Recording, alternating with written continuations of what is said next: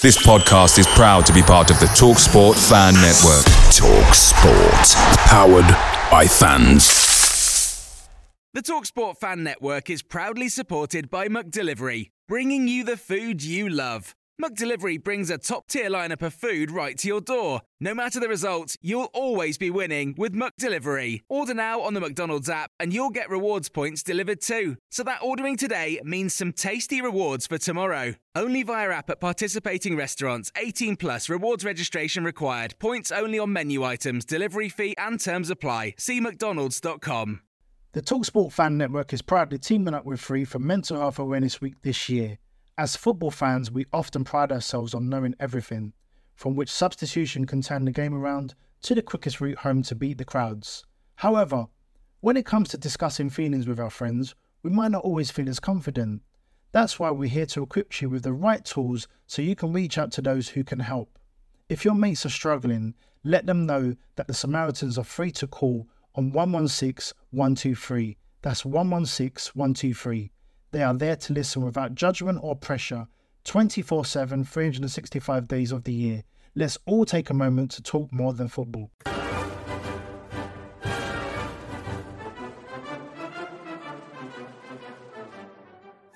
Hello, and welcome back to another episode of Green and White, brought to you by Argyle Life. John Smith, Smith Foster's was the order of the day, but both offerings were flat from the off. New landlord Ian thrust two lads who were barely of legal drinking age in straight into the starting lineup. But Argyle failed to drink Darren Moore's men under the table as the points were shared after both sides served up one of the worst championship games all season. But here's hoping we're not barred from the league come closing time.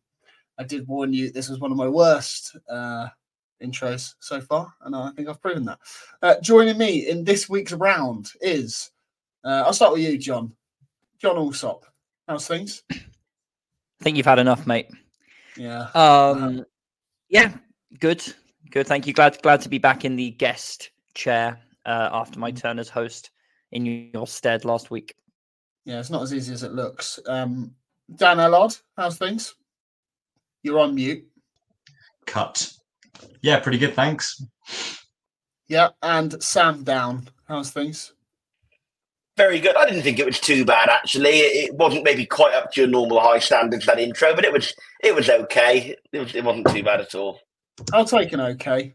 Um, yeah, I don't mind that. It's better than some some of the things that people send me on Twitter. Um, so you know, slow and steady starts. Uh, Dan, why don't you run us through first then, seeing as you're the easily the most level-headed of the panel? Why don't you run us through that? Who, who me? Yeah. me. Um, Actually, actually, shockingly, offline, Sam has actually been very level-headed since yesterday. I have to give him give him credit for that. So I hope he's about to live up to those standards.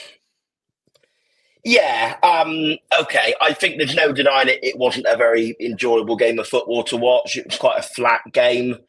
There wasn't much excitement really throughout. Um, I think that there was a little bit lacking in attacking quality from both teams, which is to be sort of expected from us, given we've lost our main creative outlet, um, and and not much, yeah, not much attacking quality from them either.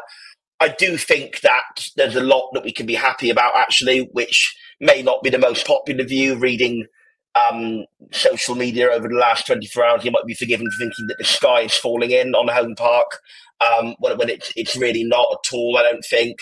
Um, as somebody who was the most cynical of the Foster appointment of the panel giving their immediate reaction, I have seen a lot to be positive about. Um, the defensive organisation looked so much better yesterday than it had been in a lot of other games. Um, I think that actually, when, when you think about um, people saying, "Oh, we should have just gambled and gone for it and, and tried to win the game," and Huddersfield were there for the taking. And, and yes, I get that to an extent, but that that does have trade offs. Um, if we had have gone with a much more attacking approach and really piled men forward and really tried those high risk passes at all times, yes, we might have cut them open and won the game. But yes, also there's a possibility we could have got caught in behind. Um, you know, and, and and not been able to recover shape and and conceded more, um, which has happened on many many occasions this season. So I think um, whilst it was very defensive, and there's no no getting away from that, I think we have to question, define, um, ascertain what, what a good performance really is. Is a good performance one that, that's fluent to watch? Um, it, it, and I think that all depends on how you define the word good. In that sense, it was not a good performance, but in the sense that it, it maximised our chances of, of staying up and getting results, I think it was a good performance because we, um, the defensive side was, was was pretty much on lockdown the whole the whole game. They had one quite good chance very early that went into the side netting. They had a, a half decent chance at the end that Hazard saved pretty well. Um, and apart from that, they had their goal, and, and, and well, their goal was a foul. Um, we'll come to that maybe in ref watch, but um, yeah, I think we we did well uh, defensively. We, we didn't really let them have much at all. Obviously, the concern, which Ian Foster himself alluded to in his post-match interview, is that we didn't also have a lot either. We had our goal, we had some set pieces where we looked quite pretty dangerous, quite dangerous. Um, and we had the Hardy one that could have made it 2 0, but just then a defender got a good block in and deflected wide. So I think a draw was a fair result. I think both teams had a couple of chances each that they could have got something from, and both both teams scored with good chances. Um, like I say, Huddersfield shouldn't have been in the position to have theirs because it should have been a foul, but you know it was a good finish from Koroma. Um, yeah, I, I, think positives to take, negatives to take, which I think very much reflects what Foster said. I've been impressed by a lot of his media comments, um, and I've had a little bit of discussion with Dan offline about how much can you read into media comments because you know everyone can get away with whatever they like in the media when we're winning, and everyone gets criticised in the media when we're losing, and I think that's true to an extent. But I think where you can get some interesting stuff in media comments is what they say about their strategy, their approach, their their um what's the word I'm looking for? The way you know the, the, the yeah strategy will do. So the, the, strategy they're going to use to to fix the problems and to maximize the strengths. And I think what he's what's really impressed me is he's he's he said about being need to be better out of possession. Um, and I think that's right. I think we've not been a great out of possession team this season for all the quality we've had going forward. I think the pressing could do could use some work. Certainly the the, the um the defensive positioning could use some work. Um, and, and yeah, I think that that's something he, he identified. Uh, and the other one was attacking set pieces. And I think the the attacking set pieces were much better yesterday. Okay, we didn't score from one, but I think we only had four corners in the game, and I think three out of the four corners had good deliveries into the box, and all four of them we looked much better and more coordinated going forward in the box to, to try and get on the end of them. So, yeah, if if it goes on like this, um, is it going to be pretty? No. Is it going to be the start of football? I think we should look to adopt in the long term. No. But is it going to be possibly what helps keep us up with a few adaptations and a few um, upgrades in, in, player quality here and there? I think it might be. Um, so yeah, willing to give them a chance. I liked a lot of what I saw, and I think the areas that I didn't like, Foster is working on, and he's identified them as being areas to improve on. So good point. Let's not forget we've ended that day um, a point uh, and ended the weekend with QPR losing, ended that weekend further away from the relegation zone than, than we started it. With one less game on the clock, we're in a really good position to stay up, and let's keep at it and let's just hopefully work on some of those transitions to create better counter-attacking moments going forward. Can I just shock you? I agree with Sam pretty oh. much entirely, actually. Um, so this might make for a very boring podcast. Um, and that's all from us tonight. Bit. Thank you very much. it's good night from me. Um, no, so I wanted to add a couple of things, uh, just to more elaborate on what Sam's saying, rather than disagree with him, because I too have seen the the sort of chicken licking, sky is falling commentary, both on social media and from certain uh, people that we know, also, and uh, yeah, and I think it's totally misguided. Um, because essentially there are, as far as I can sort of make out, a number of explanations for why the game played out the way it did yesterday. And I guess when I say that, I'm sort of, you know, presupposing that it wasn't a great performance from us. It certainly wasn't a great game to watch. Um, although, as Sam said, I think it sort of has to, you maybe have to kind of recalibrate what we consider to be a good performance, right? Like ultimately, we've got as many points from that game as we did from the 3 3 against Watford, which people were saying was our best performance of the season. Um, and we've done it while conceding two fewer goals, obviously against a poorer team, but away from home where we've struggled. So, um, I'm not necessarily conceding the point that it was a really poor performance, but if you, even if you kind of accept that premise, and again, I'll certainly agree it wasn't you know a fluid game to watch, and we weren't good going forward. Um, th- there are a bunch of mitigating factors. You know, we, we still have basically um, through well, as of today, three loan slots um, left to fill, and I'm sure we'll, we'll come on to that later with the departures of of Kesler Hayden and Warrington. So obviously the squad is not the finished article. We're in a transitional moment. Add to that, obviously, the much bigger transitional thing, which is the fact that it was our first game under, a, you know, functionally under a new manager, um, first league game, first one in which he's actually picked the team after having um, a few days on the grass with with the players. Um, so so obviously, we, you know, it, it would be unrealistic to expect a totally fluent, joined up um, performance. Uh, I think in in the first manager's new game in charge. So so with that in mind, um, I think getting a point is a very creditable result, even if you otherwise don't think it is. But then I'll come on to the other point here, which is I, I don't necessarily think that game would have gone any differently under Schumacher or under Nancekivell and, and Dewsnip. Um, and the reason for that is um, firstly, that we have put in some pretty poor away performances this season. You know, it could just have been that we we played yesterday and didn't really turn up. In fact, probably the game that yesterday most reminded me of was the Coventry game, uh, where we lost one 0 Coventry were um, now sorry are in absolutely flying form, but at the time were uh, I think below us in the league or, or about level on points potentially. Um, had had quite a poor start and were still pulling themselves out of that. The game was very flat. Neither side really rose to the occasion. There wasn't a lot of attacking quality on show. Everything was a bit disjointed. And on that occasion, um, they won the game with a goal that shouldn't have stood. And yesterday, Huddersfield got a point off us with a goal that shouldn't have stood. So, so the idea that you know this performance heralds this kind of definite, you know, new, horrible new era where we've thrown away all of our attacking principles and and philosophy and have become rubbish all you know all of a sudden it doesn't really stand up to any scrutiny because it's a sample size of one. And we did have games like this uh, under the previous management. And uh, finally, uh, as, I, as I just alluded to by saying, um, uh, you know, the, the, the other factor here is is the Huddersfield factor. A lot of commentary that I've seen from people is is saying, well, they were so poor we could have very easily won that game. Now, I agree they were poor. I thought they were one of the poorer sides we faced this season. No question about that. I didn't think they moved the ball particularly well. I didn't think they carried much of a threat and beyond a couple of players, um, you know, I felt that just man for man, they, they were not a good side. That being said, they are a team that have um, not, I don't believe, really been in the relegation zone all season since the since the opening weeks. Um, you know, a, a lot of that is attributable to having a pretty solid start under Neil Warnock, who then left, but. Uh, if they were really that bad, they'd have dropped into the bottom three with uh, uh under under Darren Moore, and they haven't. They've steered, you know, they've stayed a few points ahead of it consistently ever since then. Um, and part of the reason for that is they draw an awful lot of games of football. Um, and over the last couple of months, they've drawn with um, Southampton at home. They've drawn with Millwall. I think they've drawn with Bristol City. I was looking earlier. I think we're the fifth or sixth draw that they've had since the October international break. Now, of course, we've also drawn a lot of games recently, um, playing a very different style of football to them. And I could not uh, honestly tell you that I've sat there and watched all of those draws and, and sort of know exactly how those games played out with the kind of contingencies of refereeing decisions and all the rest of it. But I, think there is a that that pattern of results and what I have seen of them under Moore and what I've seen of more teams in the past as well indicates to me that they are a stodgy team who are difficult to break down, have some good players more on the defensive side of things than on the attacking side, and sometimes are able to drag better teams down to their level enough where they neutralize them.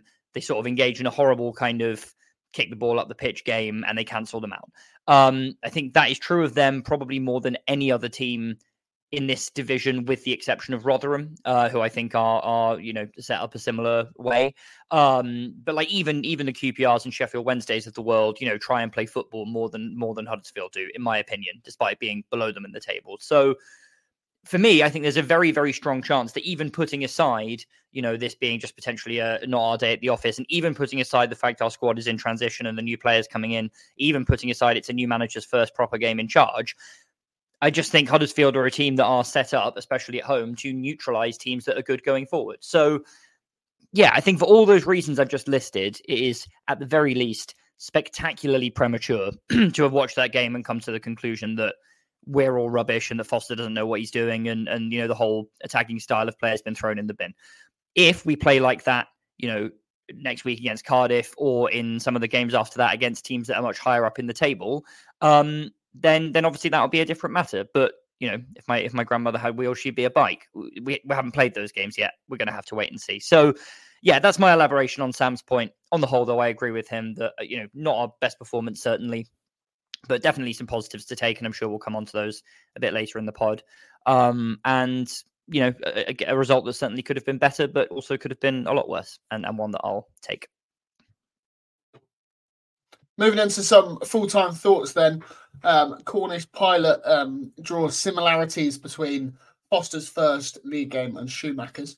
Um, he says, um, I say he, I don't know if it's a he. Cornish Pilot says, uh, Did Argyle lose today? Some of the social media posts are baffling. Hard fought draw against a team playing for their place in the championship. Eight points clear of Sheffield Wednesday. And with the goal difference, that basically makes it nine points. Remember Shuey's first game versus MK Dons. Give Foster time. Uh, Barry Evans says, I'm not sure what fans were expecting from Ian Foster after only four training sessions. He's a football manager, not a miracle worker. Actually, Barry, he's a head coach, not a football manager, but I'll let you off. Um, give him some time, keep the faith, and we'll be fine. Um, Crazy Pilgrim says, frustrating as we controlled the first half, yet second half we couldn't get into the game. Subs made a difference, and Edwards changed our game, um, but just nothing in the final third for the second half. Really disappointing, but it's still a point. Um, who else here? Uh, Liam Savage says Foster's going to need to quickly work out who is going to become the main ball carrier for Argyle now that Azaz has gone. Really struggled to um, constructively progress the ball today. Uh, Gyabi Randall uh, could potentially have responsibility, but wasn't. They weren't present. Um, MMR Argo cultist sixty nine says you lot use the word turgid far too much. Sorry, it was. It was a turgid game of football. Um, and Michael Michael O'Neill, I assume not that one, says, uh, "Give it time. The new lads will settle in. That includes Fozzie. We will be champion. We are Argyle." Um, Dan, I'll come to you. You managed to go 25 minutes last week without talking. We're only on 15 now, bordering into 16th minute. Um, I'll, I'll, let you loose early on this one. Uh, I feel sorry. I feel I feel I feel compelled to say uh, that we are already in the 16th minute. Yeah, that's how it works. Um, Dan, what what have we learned, if anything, about how we look, how we will look under Ian Foster compared to uh, his predecessor? Well, not a lot because it is so early, as the other said. Um, Sam made the point that you know he might well have forgone a little bit of how he wants to set us up long term for um, just keeping us quite solid and and, and not playing too many risky balls, um, which is certainly what we saw a lot of um, in the early part of the game. Um, it was noticeable that you know our, our outside centre backs in the back three, um, uh, Phillips and uh, Galloway, were free a lot of the time uh, when Hazard had the ball, and basically all the time under Schumacher and Dewsnip, um, the ball would go out to them, and we'd try and progress and play through the thirds from there it was noticeable, I thought, that even in spite of those balls being on, Hazard was looking to go long, and sometimes he'd go to Scarr, who would then go long rather than play it sideways. Um, whether that's a kind of risk aversion approach of like we want to be, we want to take fewer risks away from home, um, potentially. But it is a little bit frustrating because you know we are this squad is very very suited to trying to play a passing style. We don't have a target man in the squad. Uh, we don't have a lot of particularly tall players, or certainly until last week when uh, when uh, Gyabi and Phillips came in. So it, it was a little bit interesting, and, and then of course the irony is, you know, we we do play a lot more long balls. We don't kind of play out from the back as much, but yet their goal then comes from uh, Mumba playing a, a, pretty risky ball into Gyabi, who had a man tight to him uh, across the centre of the park. Um, they intercept it ref watch coming up. Um, and uh, yeah, it's in the back of the net.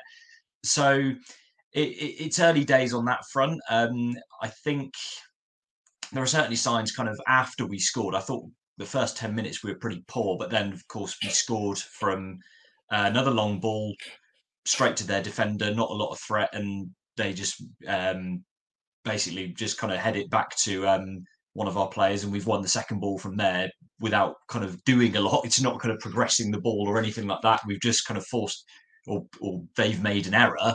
Uh, we did really well from there. Great ball in from Mumba. Great, uh, easy, easy finish for Whittaker, but good movement. Um, but yeah, it's um, it was after that that I was I was quite impressed with how we played. We just seemed to be pressing more, um, had a lot more of the ball in their half, you know, possession and territory, which we really didn't have a lot of in the other kind of 75 minutes of the game. So it was it was a, a yeah a, a, bit of a, a bit of a frustrating watch. Um, but as the others have said, you know, the the result is on its own. Forget the performance. The result is a good one in terms of our uh, kind of hoping to stay up. And Foster's only been in here five minutes, so you know we can't we shouldn't kind of look into this, I think, too much in terms of this is how we're going to play going forward. Um, I don't expect we'll be as, as long ball in future games because unless he's going to bring a, a, a massive target man in and, and you know that's and that's what we're going to do. I, I, I just don't see that's that's how we're going to play. You know, we've still got, despite losing Azaz and Cundle, we've still got some very good good ball players in this team, um, and we should we should utilize them and and keep trying to play this passing attractive football that we have played so far this season. Um, so yeah, early days on that front, but um, I think this week will be very interesting in terms of how um, Foster kind of gets his ideas across to the squad and how we set up in our first home league game under him next week. Yeah, moving on to the two individual um, debutantes then. Uh, Jack Coleman 22 underscore uh, has asked, can it just be an hour of Ashley Phillips praise? Bloke was unreal today. Um, Jon, very impressive first start for the brace clad Ashley Phillips, who was awarded the club's official man of the match. Managed to uh, wrangle, wrangle ourselves a very good pickup there, haven't we? Uh, yeah, I thought he was um, absolutely outstanding. Um, and he, he was one where I really liked the look of the signing as soon as we made it. Um, unlike some other people in the uh, bottom left hand corner of this chat window who shall remain uh, anonymous for witness protection purposes. Um, but it was nonetheless, you know, quite a bold move to to throw him in from the start. Um, I imagine that's probably something that would have happened anyway, but with Gibson not making the trip because he picks up a knock, um, obviously would have made that an easier decision. Um, and I thought right from the off, he looked like he'd played, you know, far more than the sort of seven or eight uh, appearances that he has made um, in the Football League. Uh, I thought he was really assured both on and off the ball. Played at least one really nice kind of slide rule pass down the channel, which Hardy chased and, and got in behind on. Um, there was one moment in particular where I think we were worried that one of their players might kind of get in behind the back line. He showed incredible pace, basically just to shepherd the ball back through to to Hazard. Um, uh, Sam alluded earlier to the chance they had where they put it into the side netting. That was actually after an interception from Phillips, kind of sliding in at the back post. On another day, could potentially have um, and perhaps should have been put away by I think Matos for them, but it's still a good interception from Phillips because it's the ball flashed across the box that someone is about to tap in at the back post, and he has to get something on it, and ultimately it's it's quite a strong um, you know, uh, foot foot to it. So um, I thought in the first half, yeah, I was I was incredibly impressed with him. Uh, probably had him on the sort of eight, maybe even a nine out of ten going into half time. In the second half, I, th- I felt he was less good, honestly. Um, you know, whether that was a bit of kind of tiredness creeping in because obviously he's, he's lacking kind of match fitness at this level. Um, you know, maybe it was just kind of incidental. For whatever reason, I, I thought he looked looked a little bit less assured. Um, was one moment where he got the ball and, and sort of kicked it out of play after uh, being given what I think was a, a fairly, you know, unwelcome pass from from Hazard. I think, but possibly I think could have had the quality to sort of turn his way out of that situation. Um, but generally speaking, you know, even in the second half, he tried to to play, you know, play out from the back. Uh, I thought his passing was pretty flawless all afternoon, and, and I think I won somewhere, I read somewhere, sorry, that he won 100% of his tackles yesterday. I think maybe one of the graphics that the club put out, um, which you know, in, in, terms of jewels, you can't really ask more than that. Um, so yeah, I'll, I'll, caveat it by saying that it, you know, was Huddersfield. While I kind of gave them some praise earlier uh, for being difficult to break down, I, you know, I did think they were really poor coming forward, um, and also were missing a couple of the players that might have made it a more difficult afternoon for Phillips, but. Um, yes, so it'll be, it will be interesting to see how he does against the kind of higher quality teams in this league. But I think for a for a you know for a debut for a club he only joined a few few days ago, let alone for someone who is of his age and has so little first team experience in his career to this point, um, I thought he looked, you know, really at home. probably like one of the better players in the side. I, I ended up giving him man of the match uh, for the, for the whole 90, despite being slightly less impressed with his second half performance. Um, yeah, really, really positive. Um, and I think, yeah, him and having him and Gibson in the same team at some point, hopefully next week, if Gibson's injury isn't too serious, is uh, is quite an exciting prospect. I think I said on a previous pod that if we could sort of clone Gibson and have someone that good with sort of similar attributes either alongside him in a two or, or on either side of him in a three, um, that actually that that alone might do quite a lot to shore us up defensively, um, if not going obviously the whole way. Um, and I think in Phillips we've we've seen the evidence on Saturday that he he could be that player. Um, again, early days, but yeah, really really impressive debut. Sorry, that was that wasn't an hour, but um, I think I've got the points across in a couple of minutes. I think that's good. I don't think anybody wants to listen to uh, Jon Alsop talk for an hour. Um, Dan, I'll come. I'll come to you on on, on the our other new man then, uh, Darko Gyabi. Um, but whilst before you um, talk us through his debut, I'm going to give Jon and Sam some homework. A bit. Uh, Scott Hannaford has asked about the best debuts that you've seen at Plymouth Argyle. So there's some there's something to think about whilst Dan talks us through our new man from Leeds. Obviously, um, uh, much like Ashley Phillips, Darko Gyabi thrust straight into the starting lineup. What what did you make of him, Dan? Yeah, and it, and it showed, I think, to an extent because um, he uh, did show some signs of kind of not being quite bedded into our system yet, which is absolutely fine because he's played a played so little first team football, and b uh, has only been with the squad since was it Thursday we announced it, I think. So you know, it, it, it's absolutely fine. Um, there's definitely a player in there for sure. He so, showed some real moments of kind of technical uh, quality on the ball, getting out of tight spots, um, picked a couple of good passes. He played uh, a through ball to Whittaker in the first half, which was just over hit. But if he just took a little bit off it, or perhaps if Whittaker anticipated it a, a little bit, just a tiny bit quicker, um, that would have been a superb through ball. So there's there's some creativity in there. Um, he won a lot of headers, which, to be honest, you'd expect because he's six foot five um, directing them was a bit more of an issue. But you know that will be a useful weapon, if, especially if we're going to play a lot more long ball. Um, you know, we'll be playing balls up. We'll probably lose most of the headers um, against centre back. So then it will be a, a question of um, challenging for the second ball. Uh, so Gyabi could be very useful in there um, to kind of uh, win the second ball, and then we can hopefully bring it down and play from there. Um, but yeah, he's he, the, the pressing one was a bit funny, and, and hopefully I'm not going to answer a future question here, Aaron, about kind of our tactical um, style in the second half. Um, but his um, a lot of the kind of pressing uh, that we did in the second half was kind of down to, especially after we went to our diamond um, shape in midfield on about the hour mark when uh, Randall came on. It was Randall on one side and Gyabi on the other. But because Whittaker and Hardy were so central, with the kind of Whittaker at the head of the diamond and Hardy on his own up front, they were very central. The wing backs were very deep, which meant that any kind of width um, needed to be made by Gyabi and Randall. Now, when we were out of possession, Huddersfield would take Hardy and Whittaker out of the game by shifting the ball wide. And that meant that it was just down to, with the wing backs deep, it was just down to whichever side it was on, Gyabi or Randall just pressing on their own. Now, one man press, as we know, is just it's just easy to play around. So it was it, it was a bit of a thankless task. You know, they'd um, excuse me, they'd go kind of charging in, um, trying to press the ball and, and and win it back high up as they were probably instructed to do, but then it would be an easy outball from Huddersfield because they'd just be able to outnumber us and play through us from there.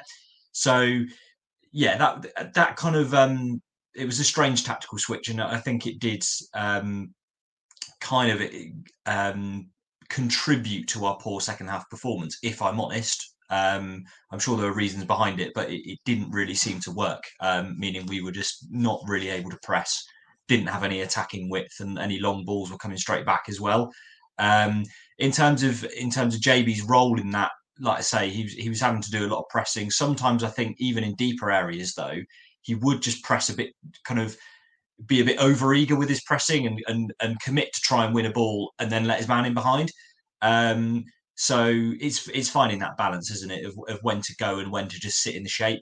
Uh, but that'll come. So you know, I think given how little football he's played, it's it's a very encouraging debut. I think I only gave him six out of ten, but that's kind of you know when you consider how little football he's played, that's a um, that's a pretty promising debut from the lad. If we continue to play three four three, um, whether his role is better deeper, he played. He had a little kind of fifteen minute spell playing higher up, um, but I think he's he's probably better off um, in the kind of deeper two slots in that in that uh, shape. But you know, with Houghton and Randall kind of competing for there. We'll probably bring another one in with Lewis Warrington having gone. Um, will he be able to keep a starting place? Maybe not, but it's certainly a good option to have. And whilst we only have him until the end of the season, hopefully we can kind of integrate him well. Um, he can get much more match fitness and um, and just game time under his belt, and then and then we'll see the player that Leeds fans have told us is is a real kind of promising talent. Go on then, Sam. Kick us off with the, the best debut that you've ever seen um, from an Argyle player. Um, well, I think there's a lot of good contenders. Um, David Norris's debut, in which he scored at Crewe, was a very memorable one for a lot of people. Incidentally, if you've not yet done, please do listen to the My Argyle Life podcast with David Norris. It is absolutely fantastic. I wasn't actually at Crewe that day. I just wanted to plug the podcast. Um, in terms of games I attended, um, I think Graham Carey at Wimbledon in the first game of the Derek Adams era was was a good one that made us really realise, wow, what a player we've got on our hands here. Um, similarly, um, Callum McFadzean at Crewe on the first game of the Ryan Lowe era was a was a good one. Scored and had a very good game. Uh, scored twice and had a very good game. Um, really, I think though, as crazy as it sounds, for just sheer how surprisingly brilliant they were, it would have been the 25 minute cameo by Rhys Griffiths off the bench at home to Northampton. Um, we were 1 0 down at half time. We brought him on at half time. He was brilliant. We scored two goals very quickly, of which he, I think, scored one and, and assisted the, the, other or was heavily involved in the other. Um, and yeah, he, he completely turned the game our way. He won pretty much every aerial challenge. He was great with the ball at his feet it, you know, obviously it didn't work out for him long term. It was never going to really because if you put if you try and introduce a 32 year old who's never played semi pro to pro football, there's always going to be that fitness differential. But just in terms of that 25 minute spell before he then got injured, wow, what an incredible spell of football that was. He was um he was he was fantastic in that game, and so I think he is actually one of the the better Argyle debuts I can remember, alongside those others I've said, also have um, honourable shouts um, for them. I'm trying to think of others. I think I think that, that that'll do for now. Go on, Jon. Any advances on Rhys Griffith? Well, I, I was going to say, coming to Sam first for that question, I was never going to stand a chance given the, the depth of his Argyle knowledge. I had um, plucked out Carey and uh, McFadzean as well. Um, I'll need to go to Sam for his knowledge on these. Was, was Lewis Rooney on debut for that 5 0 win in which no, I full debut. No, maybe it, it, it, was his yeah f- full debut first start. It, same with um same with Tyler Harvey in that Torquay game on Boxing Day, which were both very good performances by young strikers uh, on full debut, but neither of them were on their outright debut. Okay, well, I'll go for Tyler Harvey on full debut then against Torquay as my as my answer because I was also going to ask about that one in terms of league debuts. Um, obviously Alfie Lewis at Fleetwood would be up there. Um, Macaulay Gillespie at Rotherham as well. Dan Scarr at Rotherham. James Wilson at Rotherham. I mean, there's a lot a lot to choose from. Uh, uh you know, among among those ones as well. Uh, but I'll, I'll, leave it there. Dan, you got any uh, different answer? Well, if we're going to play that game, Jon, then I'm afraid the only winner is Robert Telurka away at Bristol City. Um, but uh, yeah. Oh, Andre uh, Andre Blackman at Southend. Or actually, yes, that is the winner of that. Um, yeah, blimey. that's, uh, yeah. So yeah, th- actually, that's a good exercise. And you know, when people are saying what a terrible time this is to be an Argyle fan, just remember where we've been. Yeah, you know, um, it was uh, actually kind of going off on a slight tangent, but when um, uh, in that Crystal Palace Cup game when uh, Eze tore us apart and we lost four two. Um, yeah, obviously it was frustrating, but you know, I, I, was I was kind of drawn back to thinking of kind of times of kind of ten years ago when teams like, and no offense to these teams, but you know, the fact we couldn't even compete with them. Teams like Port Vale and York were like ripping us apart in the same way that at least you know now it's like an eighty million pound player that's doing it. You know, so it's it's slightly less bad in that respect. Um, Oh, debuts. I think kind of every every they've all been all been covered pretty well, haven't they? Um, did I've, I've got kind of a, a vague thing about um, George Cooper in my head. Sam, did he have a? Was it on his debut that he Absolutely kind of? Mm, No, his, his, his, his debut was. he- no, his away. debut was at Northampton. Yeah, he, he he was came off the bench and was quite poor. Yeah. Oh, as right, uh, okay. as the only as the only one from this chat who was, I believe, present that day. I don't know if Aaron was there, but Dan and Sam. He no, he he Jon. Yeah, Jon's right. I wasn't there, but as as with as with al- as with always of an era, I did always watch them back on Argyle TV, or iFollow as it was then back back after. So yeah, he wasn't he wasn't great at all. Another one that's just come to mind actually in um, is, is Lee Cox at Aldershot. Um, again in, in the John Sheridan era, where he just come in and tried to turn us around. Um, he put in a really good performance that day, we won two one in what was a crucial relegation fight. Um, so yeah, Lee, Lee Cox at Aldershot is, is maybe my most obscure shout yet. That is a viable contender. I was going to say there's one other in my head, and I can't remember the guy's name, but always seems to come up in these conversations. It was some player from back in the 90s, I think, who made a debut with us. He was quite a young lad, and apparently was like absolutely incredible and on fire, and then just disappeared off the face of the earth. Sam's got his hand up. Shock. He knows who it is. I no no no no. Sorry, I, I'm afraid I don't let you down. I don't. I've, I've just thought of another uh, one that I can't believe I haven't Oh. mentioned. He was absolutely fantastic that day, which was Tyreeq Bakinson at Carlisle when we won three 0 uh, in what was a 24 hour day for me because the M1 was closed between three junctions on the way back. I'm sure Dan and, and Jon um, and Aaron to an extent have heard me rave about how brilliant that day was. And Tyreeq Bakinson, um, four years ago almost to this week, and it was. And um, Tyreeq Bakinson that day was, was extraordinary, completely controlled the midfield, um, technically, physically, and mentally fantastic. Um, just a totally dominant performance from him in what was one of the most dominant Argyle performances I think ever away from home that I've seen. It you know it wasn't the most consequential game. It was midway through the season, although it turned out to be a very consequential game because we went up on points per game. But um, in a season where, despite it being a promotion season, it wasn't the most memorable promotion season for a number of reasons. That performance and that game were very memorable. So actually, I think my new winner. Um, after heavy consideration, is Tyreeq Bakinson at Carlisle away in January of 2020. And can I say one more before um, we like completely before the last of our listeners switches off and goes blimey. I mean this really is you know blokes will just sit there naming old footballers and have the best time isn't it? Um my my vote will go to southampton away uh, first day of 2010-11 anton peterlin a player who was uh, pretty unremarkable for us in the one year that he was here uh, but was put in an incredible commanding midfield performance against the likes of uh, Adam Lallana, Alex Oxlade Chamberlain, uh, Morgan Schneiderlin. Yeah, thank you. Yeah, uh, and and various others. So uh, yeah, that's that's who gets my vote. Well, Dan, you managed to steal mine right at the death. I had three. Uh, two of them have been stolen. Obviously, Callum McFadzean up at uh, Crewe, Anton Peterlin away at Southampton, and one. I don't think any of you lot were there. Um, a, a very good day in my Argyle um, tra- away day memories was the uh, the three all draw away at Cheltenham Town in the Johnston Paint Trophy in 2013. And Hamza Bencherif, although he's a banter player now, on the day, on the day he looked like an absolute world beater, and I was like, "Where have we signed this guy from? What a legend! Uh, loved him ever since." Put us three one up. Obviously, we, we drew that game three all, and he also scored his penalty, so he scored twice on debut if you count that. Um, and yeah, very very good day. Is there a? Is there? I was. I wasn't at the game. Is there a look in for Finn Azaz against Barnsley last season? Obviously, scored the winner. I understanding is he watched was- it on iFollow. Yeah, I watched it on iFollow. Um, and even though I wasn't, yeah, you know what? That's not a bad shout. I don't think he's quite up there in the tier of the very best ones we've mentioned here. But yeah, that, that's a pretty, pretty solid shout as well. I would say. Although actually, I think Mumba, despite not getting the goal, was just as good as Azaz that day as well. Yeah, nice. Um, if you're still Oh, I've, got, I've got another one.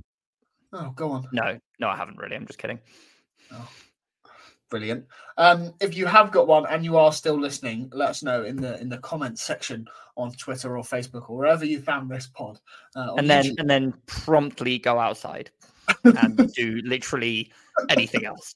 Picture the scene. All of your mates around, you've got your McNugget share boxes ready to go. Partner this with your team playing champagne football. Perfect. Order McDelivery now on the McDonald's app. There's nothing quite like a McDelivery. At participating restaurants, 18 plus serving times, delivery fee, and terms apply. See McDonald's.com. The Talksport Fan Network is proudly teaming up with Free for Mental Health Awareness Week this year. As football fans, we often pride ourselves on knowing everything, from which substitution can turn the game around to the quickest route home to beat the crowds. However, when it comes to discussing feelings with our friends, we might not always feel as confident. That's why we're here to equip you with the right tools so you can reach out to those who can help. If your mates are struggling, let them know that the Samaritans are free to call on 116 123. That's 116 123.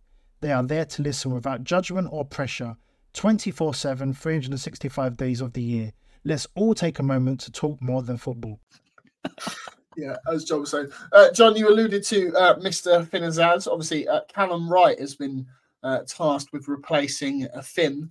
Um, thoughts on his performances since uh, Finn's departure? Um, I'm minded to toss this one over to Sam because he, I think, has stronger opinions on Callum Wright, and also I think hasn't had a question thrown his way on the actual game uh, since the beginning of the pod. Uh, I'm not, I don't really have any strong Callum Wright opinions, This is- but Sam, This is an Sam incredible day that you're actually wanting to hear Sam's opinion on things. I know. Nice. On, Don't, don't, don't get used to it. Yeah, sure. Okay. Um, as somebody who was absolutely, um, you know, fell in love with Callum Wright as a player when he came in last season. I thought he was dazzling on the ball. I felt he he really, you know, had a, that knack of the unexpected. Um, What was he really like get on his debut, on Sam? the run. Um, on his debut, he wasn't too great. It was at Bolton, um, and it was quite a defensive performance. We didn't really get on the ball too much, but after that, he he was really good. I, I, I really liked him, and he gave me one of my finest, if not the absolute finest ever moment as an Argyle player, which was that full time at Shrewsbury away, as Aaron is, is obviously repeating. As, Okay, as, as, an um, Argyle, as, an, as an Argyle player, Is that what I said uh, as an Argyle? As an Argyle, oh dear, Argyle. I meant him as an Argyle player. Gave me the moment as an Argyle fan. My words got a bit jumbled. I What, apologise. what Um, were you like on your debut, Sam? uh, terrible, absolutely terrible. and anyway, moving on to analysis, I thought he was really good in League One. He had too much for um for League One defenders to handle a lot of the time. And when Finn Azaz was having his little wobble coming back from injury, not putting in very good performances, I think Callum Wright really took the mantle and really absolutely made that place his own. So he has already shown that in a lower league that uh, coming in for Azaz doesn't phase him. Um, in the championship, I don't think he's been as good as I would have hoped so far. It really, to be honest with you. Um, look, I want to I put some caveats in there, which was that up to very recently, we've largely moved away from three four three, which is a system that I think suits him perfectly as an inside forward. Um, that's caveat number one, because I think in a four three three. He either has to play as a winger because you know the three up front in a four three three is different to the three up front in a three four three because there's less width in a free there's less width in a 4-3-3 the wide players have to go a lot wider rather than a 3-4-3 there is already width so the wide players can go more inside. Callum Wright does not suit having to go wider. That's not his game. His game is cutting in dribbling past defenders and getting into dangerous areas. His game is not being an out and out winger which he kind of has to be. So I think the the 4-3-3 hasn't helped him one little bit. So that's caveat number one. Caveat number two is that he did have quite a lengthy injury from kind of September to late November, early November. And during the time which he was injured, that was when we briefly went back to 3 4 3 for a while. So again, he, he's got unlucky. I think he's absolutely got unlucky. But that being said, there does come a time where you have to say that for all the excuses, he's also not done enough um, to really make that place his own. And I think that's what I would be saying about him now in all truth. Um, the Sutton game, yes, you know, he has the excuse of it being 4 3 3. He played far deeper than he would have liked. But, you know, on the other hand, it is Sutton. It is a League Two team.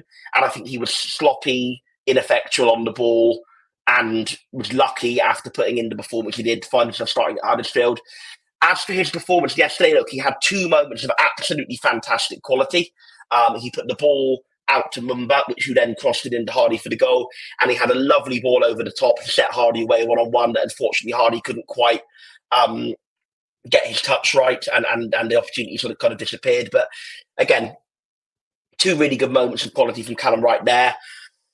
Apart from those two moments, I don't think he was great in the game. Um, he had, you know, he, he had some other moments where he did basic things right, but those were the only two moments of real quality that he showed. Um, and I think there were a lot where he was a bit sloppy. There were a lot where he didn't do quite enough off the ball, which I think Foster, having spoke so much about out possession, will be talking to him about. Um, so, look, I, I'm not ruling him out. I'm not saying you know, now we're in the championship, he's not up to it, get rid, because he is still a young player. I think he's still only, what, 23, I think he is, or possibly not even that. He, he, he's not, he's 23 he is, I think, yeah. Um, he, he's got a lot of improvement to come. Um, he's not someone who's massively reliant on his pace and, and dynamism, because he's more about trickery and skill. Um, I think if we are going 3 4 3, which the signings of Phillips and Gyabi very much look signings more suited to a back three than a back four. Certainly Phillips. Um, I think with that, Callum Wright will get his chances, but he also needs to start doing better when he does get those chances because at the moment it, it, it's it's looking like he's struggling to step up. Um, and, and I don't think it's just him not having the quality because I think he does have a lot of quality on the ball. I think it's game awareness to an extent. It's it's not being involved enough off the ball to an extent. I think these are things that can be worked on on the training ground, but at the same time, the clock is ticking. Um, and whilst we're in a survival fight, we we want to be, you know, we can't really carry development players. So I think he's got to learn. He's got to learn fast. Um, do I think that he's a, like for like replacement for Finn Azaz in terms of quality? Absolutely not. I'm afraid. Um, Azaz this season has just been fantastic as much as I like Callum Wright and I'll always hold a great deal of affection for him um, for last season, and as much as I think he can get better and maybe may very well will get better, at the moment he's not doing it and he does need to improve fast. Is my take on Callum Wright. Nice and succinct. Um, Dan, um, we put out the tweet obviously asking for people's um, uh, questions and things they want to talk about. Uh, the biggest one being the foul of Gyabi leading up to their goal. Do you do you want to take ref watch this week? Yeah, can do. Yeah. yeah. Um, as so, I uh, alluded uh, to I earlier. Will, I will add, uh, Joe Bell has mentioned it multiple times in the chat that the referee is from a town five miles away from Huddersfield. So I feel like if we don't mention that, uh, Joe won't be too happy. So um, away you go with the Huddersfield referee bias. Indeed, yes. Well, it, it, it is interesting, and I, I, don't quite know how that works in terms of whether that's a, a, kind of regular thing. You know, I think they kind of declare as a supporter to a team or something like that, and and then it um, makes sure they're not put on their teams or direct rivals of those. But yeah, five miles away seems seems quite quite surprising, doesn't it? Um, but look, I, I don't think that's really kind of got any necessarily any bearing on it because if it does did transpire that he was a secret Huddersfield fan or something like that, well, it just it just wouldn't happen, would it? Surely. So I can't imagine um, there's many secret Huddersfield fans. Could you imagine, like you know, the, the the, the show in which a secret millionaire goes into their uh, their businesses and they like re- like disguise themselves, but you have to disguise yourself as a secret Huddersfield fan. That'd be interesting. Yeah. I love yeah. um I love the secret Huddersfield fans column in the Telegraph. Read it every week. I I'm I'm just trying to think of puns with like terriers and yeah, is none come to mind. I'm sure Jon will think of one in a minute. Um, with his um, you know journalism expertise. Um, the uh, well, you've completely thrown me now. Oh yeah, ref watch. That's what I'm doing. Um, you could, you could say you, I, could, you could you could you could say they're going incognito. Yeah, I, unfortunately, I wouldn't open with it. Um, what I don't like about that, by the way, is that Aaron and Sam laughed heavily and both muted themselves. So people listening to this podcast, well, it's a it's a good thing we're now on YouTube as well, isn't it? So they'll be able to yeah, see the delighted reactions to see and maybe side split. Maybe you'll get a criticism for laughing at your own jokes before you get to the end of them as well, but hopefully not. um, yeah. So as I alluded to earlier, um, it, was a kind of it's another bit of bitter pill to swallow in terms of another decision has gone against us and it's potentially cost us points. But this one is kind of um, is is less difficult to take because it's just kind of added the, the frustration for me is the fact that we're playing that ball into a dangerous area anyway. Um, you know, a lot of how we were set up, as I said earlier, was is kind of trying to be less play less high risk passes and be more solid and be more compact and sit a bit deeper and, and not commit as many numbers forward on a on a counter attack. Um, so to concede a goal as we did by playing a careless pass across from Mumba is frustrating. However, yes, he has been cleaned out kind of from behind as well. Um, it, it's just a pretty clear foul, isn't it? Um, certainly, I think Houghton after the goal went in, you know, was was in the ref's face and was very unhappy with it. We, it's not as if we surrounded the ref, but Houghton was certainly one that went to him. Um, it's yeah, it's frustrating. The kind of the timing of it as well. You know, we were at the end of our kind of 15 minutes of, of playing quite well, and then that kind of knocked the stuffing out of us a bit. Um, and then we just kind of got through to half time, and then the second half was pretty poor. So we didn't have a lot after that moment. How the game would have gone had it not happened, you know, who knows? But that was a, that was another frustrating one to take, and it's kind of a, add it to the list of of um, the decisions that have gone against us this season. Uh, he did make a couple of other odd decisions um, in the game.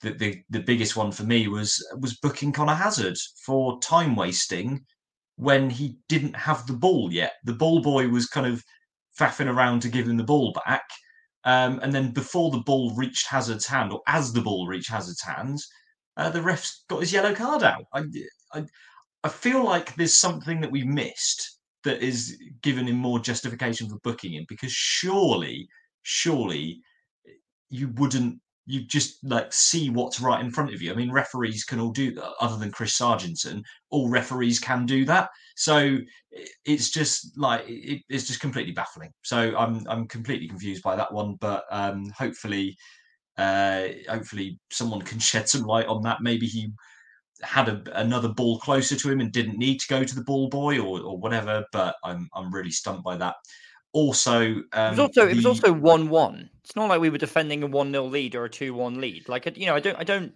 I, I, I mean, we were we were we were time wasting. Let's have it right, but we, we weren't doing it in that mm. occasion, were we? We absolutely weren't doing it when he yeah. hadn't picked up the ball. It was yeah. it wasn't the most consequential of decisions, but it was possibly the most baffling. It was absolutely ridiculous why he did that.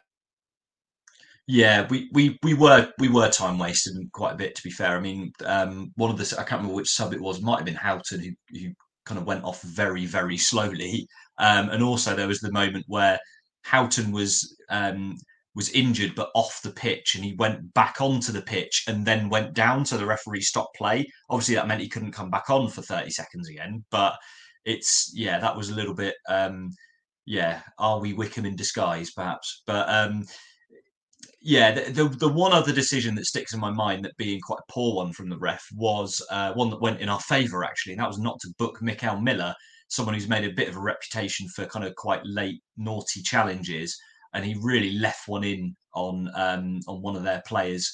Um, I think the play progressed and he um, just played advantage, but he probably should have after that finished uh, booked him because it was it was quite a naughty one, kind of similar to the one Randall did and was booked for. Um, he possibly also just through sheer accumulation. I don't know how many fouls exactly Gyabi gave away, but I feel like it was probably pushing double figures to be honest.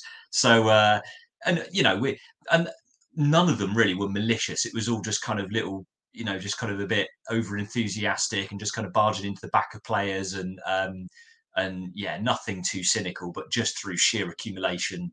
Uh, he perhaps could have booked him as well. Um, but I I do think um, he did show you know there, there were some some good moments in there as well. I think um, their number fourteen, who I can't remember his name at the moment, um, he booked him for a kind of very petulant. Um, uh, go at the lino, and sometimes you see them let go, but it was good to kind of stamp down and just go, I'm not having any of that. Here's a yellow card.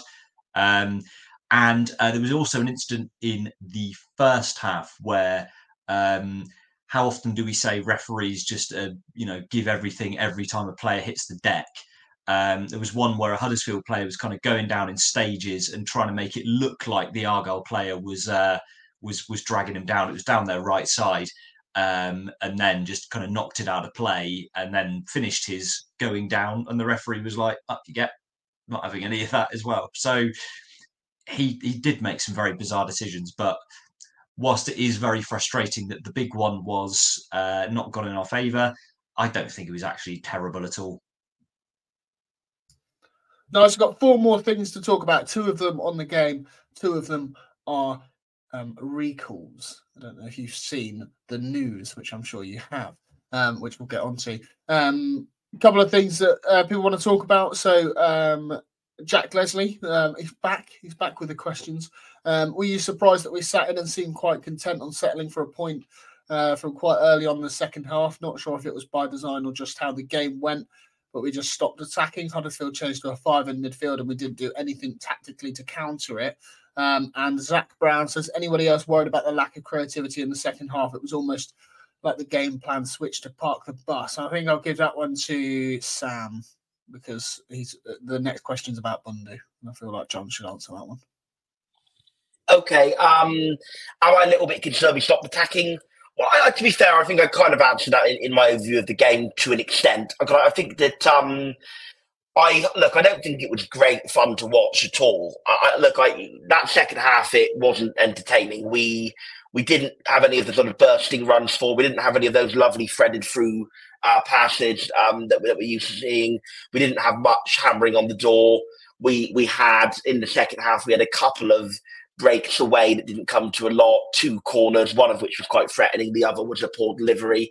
So yeah, we didn't have a lot. Um, I'm not concerned for a number of reasons. One, because I think clearly Foster's got a, a long term plan that's bigger than this game. He's trying to get the defence sorted out first, and then once he's got the defence on lock, maybe he'll then move on to to really fine tuning the attacking side of things. Um, Secondly, I think we're maybe not looking into the fact how much of this is a game specific plan. I think at home against Cardiff we will be a lot more attacking. I think this was a must must a must not lose game rather than a must win game. If we had lost, we'd we'd have been Huddersfield would have been right breathing down our necks, and and then we'd have been one point closer to the relegation zone as well. I think getting the draw was was pivotal, um, and I think the third thirdly being, I think we will probably be better uh, in terms of looking more likely to score, getting on the attack ball once we bring in some attacking players. We've cleared, we've lost Azaz and Cundle, who I think were probably both in our best team this season, which is maybe harsh on Randall, who had some fine games in recent weeks, but I think Cundle over the season ha- has had the edge of it on him. So we lost two players who were in our best team going forward. Let's wait till we replace them. Let's wait until we're in a game where the risk of losing isn't so high. And then I think we might see some more attacking play. So was it fun to watch? No, but I'm also I also would not I'm concerned. It's such a small sample size, and there were a lot of other positives to take. And I think there are many reasons that we that we can see that the attacking side will pick up in the future.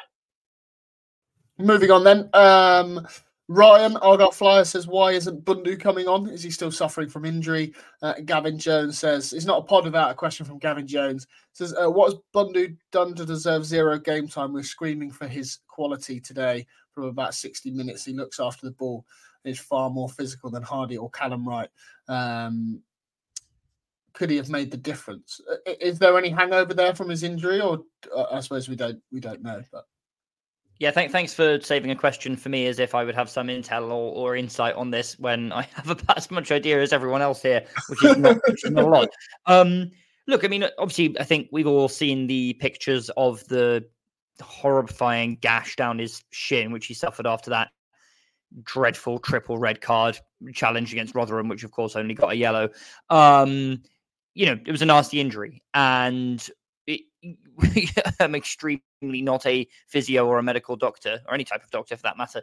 Um, but it would not be hard for me to imagine that, unlike you know a muscle tear, for example, that might be one where you could be past fit to play and be involved in squads fairly quickly, especially wearing shin pads, but still have you know pain sensitivity maybe a bit of kind of a psychological thing around it you know i just so so you know th- those all seem like possibilities to me so if i was guessing I would I would say that the most likely explanation, Occam's Bundu's razor, if you like, I'm not saying he shaved his legs or anything. That's a, a philosophical reference.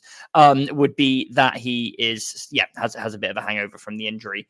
Um, otherwise, I wouldn't read a lot into him not playing much against Sutton, particularly. I think yesterday it was a bit strange that he didn't come on if he was at full fitness and he was going to go, just because while he is deceptively not necessarily a hugely physical player, um, given his size and his height, um, he's probably more of a physical presence than Hardie and certainly than Waine. And it was a game where you know he did get quite physical and scrappy in the second half. Um, obviously, we also know that he's got a lot of pace to get in behind, so he sort of combines those two attributes quite well. Um, and he can play, you know, as a kind of in behind the striker or, or, a winger as well. So, so there was kind of quite a lot of pretext, I would have thought, to bring him on yesterday, uh, and it certainly would have been a substitution that I would have made instead of bringing on uh, Waine. Not that, not that Waine had a ton of time to do anything himself. Um, but, but I, am you know, I, I don't necessarily think he would have necessarily made the difference yesterday. You know, I certainly don't think he's a better player than Ryan Hardie, who was on the pitch for the majority of the game and worked really hard. I don't think Bundu is a target man, as I just alluded to. So I don't think he necessarily would have done a ton better with the sort of long balls that were somewhat mystifyingly hammered up towards Hardie with with regularity. Um, yeah, I think it's probably a question where, much like everything else with Foster, we're going to have to wait and see over the next few weeks whether this is a a case of him not really matching Foster's style for whatever reason, or maybe Foster just doesn't fancy him, or it's or it's more of a, a, hangover from the injury. But yeah, as I said, I would I would guess the latter if I was if I was a guessing man. Yeah, the weird thing is with the injury though is just the fact that you know if he is being named amongst the substitutes, um, I think it was the 86th minute that we made that sub and brought Ryan Hardie off. Like surely Bundu would have been good for 10 minutes. I mean, it, it seems like if he's not even good for that, then why why have him on the bench unless it's just kind of filling a slot on the bench? It just doesn't. Like, well, yeah, I mean, point. even then you could. I, would agree with that because I, look, you could make the argument that maybe he, in absolute emergencies, like say, for example, God forbid, we had yet another occasion where two strikers got injured in the same game, he could come on, and and maybe that is it. But then why not just have a Saka on the bench? Unless you want to get minutes to the under 18s, I guess. But you know, he was it, it seems a bit of a I thought someone said yesterday. That, I thought someone said yesterday that Issaka got a knock in the FA Cup game and therefore wasn't in the squad. But right. I, that, that is a that's just something I heard. I don't. I, I can't remember who even told I mean, me that. So if that show, if that's so, that would explain maybe why we're having a walking wounded Bundu rather than an empty slot. I guess. But broadly, I agree with Dan. It does seem nice. Um, Jon, I've absolutely butchered that because the question I left for you was actually a question that you asked me yesterday that I told you that I'd ask you today about Huddersfield fans booing their, their own team off. So, um, yeah, butchered that. Not really sure we've got time or really care about Huddersfield fans booing their boo, own team. Boo, boo, okay. Um, boo, Kaine Kesler Hayden. Booze. There you go. You could have put that in your introduction, couldn't you? Booze. Because it would have fitted with the, the theme of of beer. Nice. Kaine Kesler Hayden has been recalled from his loan spell by Aston Villa, with Chris Errington reporting that it's to be involved with their first team squad. Um, good luck with that, Kaine. Um, Dan, what are your thoughts on the on the recall? how, how, much did you how much did you cry yourself to? I was going to say to sleep, but it was today, wasn't it? as Sam Sam pointed out, made a fair point. I think in the game that Villa played today against Everton, the only name was it was it seven subs or eight subs or something. No, eight subs. Right. Okay. So, but but either way, you know, they might have had whether it, I'm guessing their youth team played also this weekend, so they couldn't just put a kid on the bench. But it may well have been that um, had it happened a bit earlier, that uh, Kesler Hayden would have actually been in their matchday squad for the game today. Um, but yeah, it, for a team that is near the sharp end of the Premier League, um, Kesler Hayden hasn't really shown that uh, level, has he? uh, to be honest, look, it, it's a weird one because he's had some very good games with us, and I think um, whilst he, I don't think really was suited to the inverted fullback role in a back four. Um, you know you've got to be really kind of technically good, um, have a good eye for a pass, be very good in tight areas, and have good first touch and close control. Didn't really have any of those attributes. But when we played a back three, and he was able to push forward to wing back and just basically fly down the wing um, and be more um, about providing attacking width and putting crosses in and, and, linking up in higher areas, I think he was generally much better. Um, defensively, yeah, had some had some some shaky moments. Um, and um, I think the Southampton goal quite early on in the season where he was playing left back that day, but just didn't quite tuck in quickly enough, and then they got shot away and scored. Um, yeah, he was um, a pretty good player for us, I think, on the whole. Um, but whilst it is more, you know, more transfer business for us to do, it does free up a loan slot, and it is possible, I'd say, very possible that we can bring in an upgrade on him um, that can cover um, that can cover right back or right wing back. Um, hopefully, you know, like I say, he did play left back um, for us quite a bit earlier on in the season, but now that you know we've got we've got Galloway fit, we've got Miller fit. Fingers crossed we can keep those two fit, um, and Saxon Earley coming back into the fold as well. Um, hopefully, you know we, we don't need to go out and get someone else that needs that can play left back um, as urgently. Certainly, if we play back three, uh, left wing back, uh, we've got Mumba that can do that job as well. So um, yeah, it does free up a loan slot for us to get an out and out right back and challenge Joe Edwards. Um, I'm a big Joe Edwards fan, and I think that he, when fit, um, should start for us most weeks because um, leadership and organisation are big aspects of a team that can often be overlooked um, over you know technical ability and and, and pace. Um, that said, if we can bring in um, another loanee who can challenge Edwards, and when we've got three games in a week, you know, play one or two of those, um, then yeah, let's go and do it. Um, yeah, so it's it's a bit of a shame to see him depart. Um, I think he's a he's a pretty good player, but um, yeah, not not devastated. Yeah, I can't remember the the wording of the uh, recall uh, press release exactly, but there was, I think Dewsnip was talking about having somebody already lined up ready to come in, right? So um, hopefully that's done sooner rather than later. Obviously, as uh, well. just a just a quick one on that. Sorry, very quickly. Um, there are rumours going around um, Oxford United that um, their right back Finn Stevens is, is set to be on loan to be set who is on loan to them uh, is set to be recalled. So you know, right back could put two and two together. Maybe that's he was he's the captain of Wales under twenty ones, incidentally. Ooh. So maybe that could be what that's to do with a Finn replacement. Um, okay, Finn replacement, yes. Yeah, well, look forward to that not coming off. Um, Jon, maybe I should have asked Dan about Warrington, seeing as his only appearance, real appearance, was against uh, obviously Richie Wellens' men. So Dan had a vested interest in that game. Um, Lewis Warrington returns.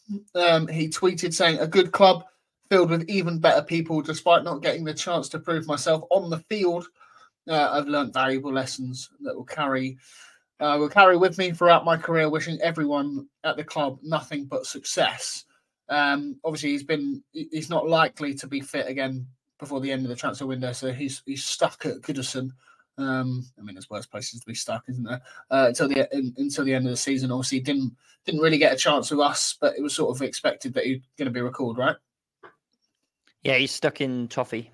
Um, yeah, he.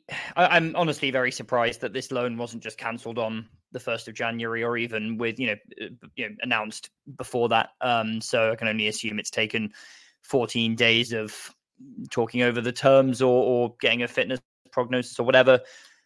I just, I mean, uh, uh when he was asked um, in one of his final press conferences in caretaker charge, said he understood that Warrington was coming back here after his injury to be honest with you, I, I, you know, unless he's been in carrying that injury for the whole season and that has impacted the few performances he had has had for us, I really don't think that should be the determinative factor in cancelling his loan. I think we should have been looking to send him back anyway, and I'd be a bit surprised if that wasn't the case. It just simply hasn't happened for him here. Um, you know, obviously, all of the other loan signings that we've had this season and just generally really in the kind of recent era of supporting Plymouth Argyle have, have been really impactful and very good.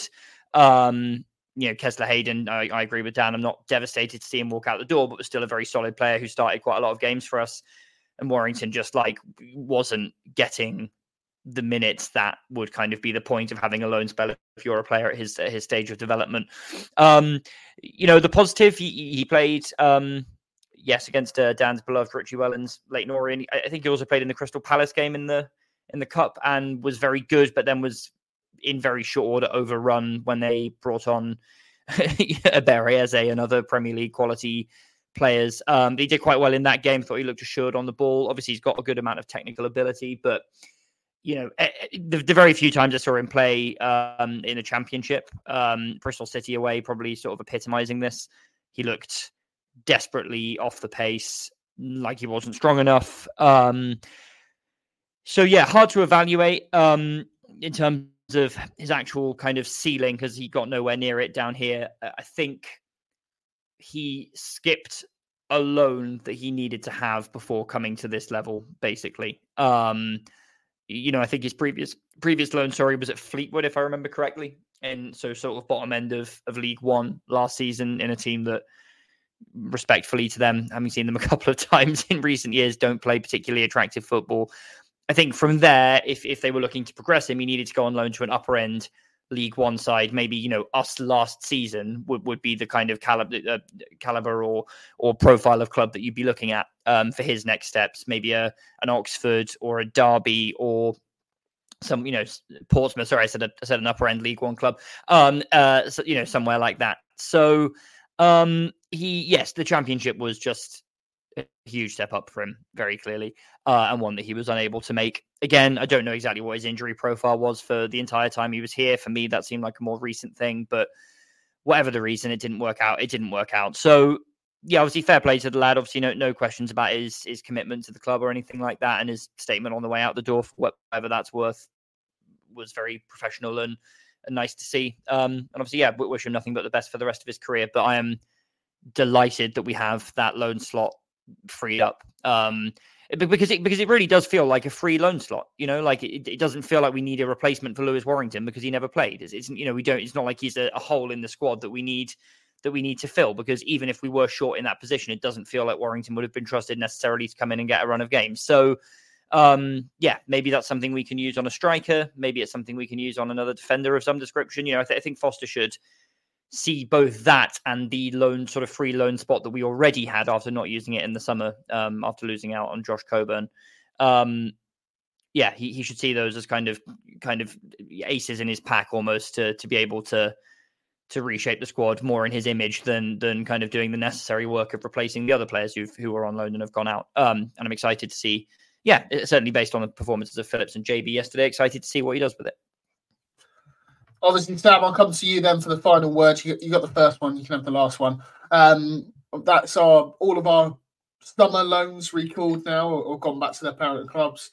Um, could it be? Oh, well, I mean, Finn went back and got sold, but could it could it be a bit of a blessing in disguise the fact that Ian Foster now gets to stamp his um, his mark on this squad? I suppose. And another question, just riffing off the top of my head, um, is there it, uh, have our um, where am I going with this? Have our uh, um, relationships with these clubs changed somewhat in terms of the fact that I can't see us dipping back in Aston Villa's pool anytime soon, and, and Everton might might not send talent to us as, as fast.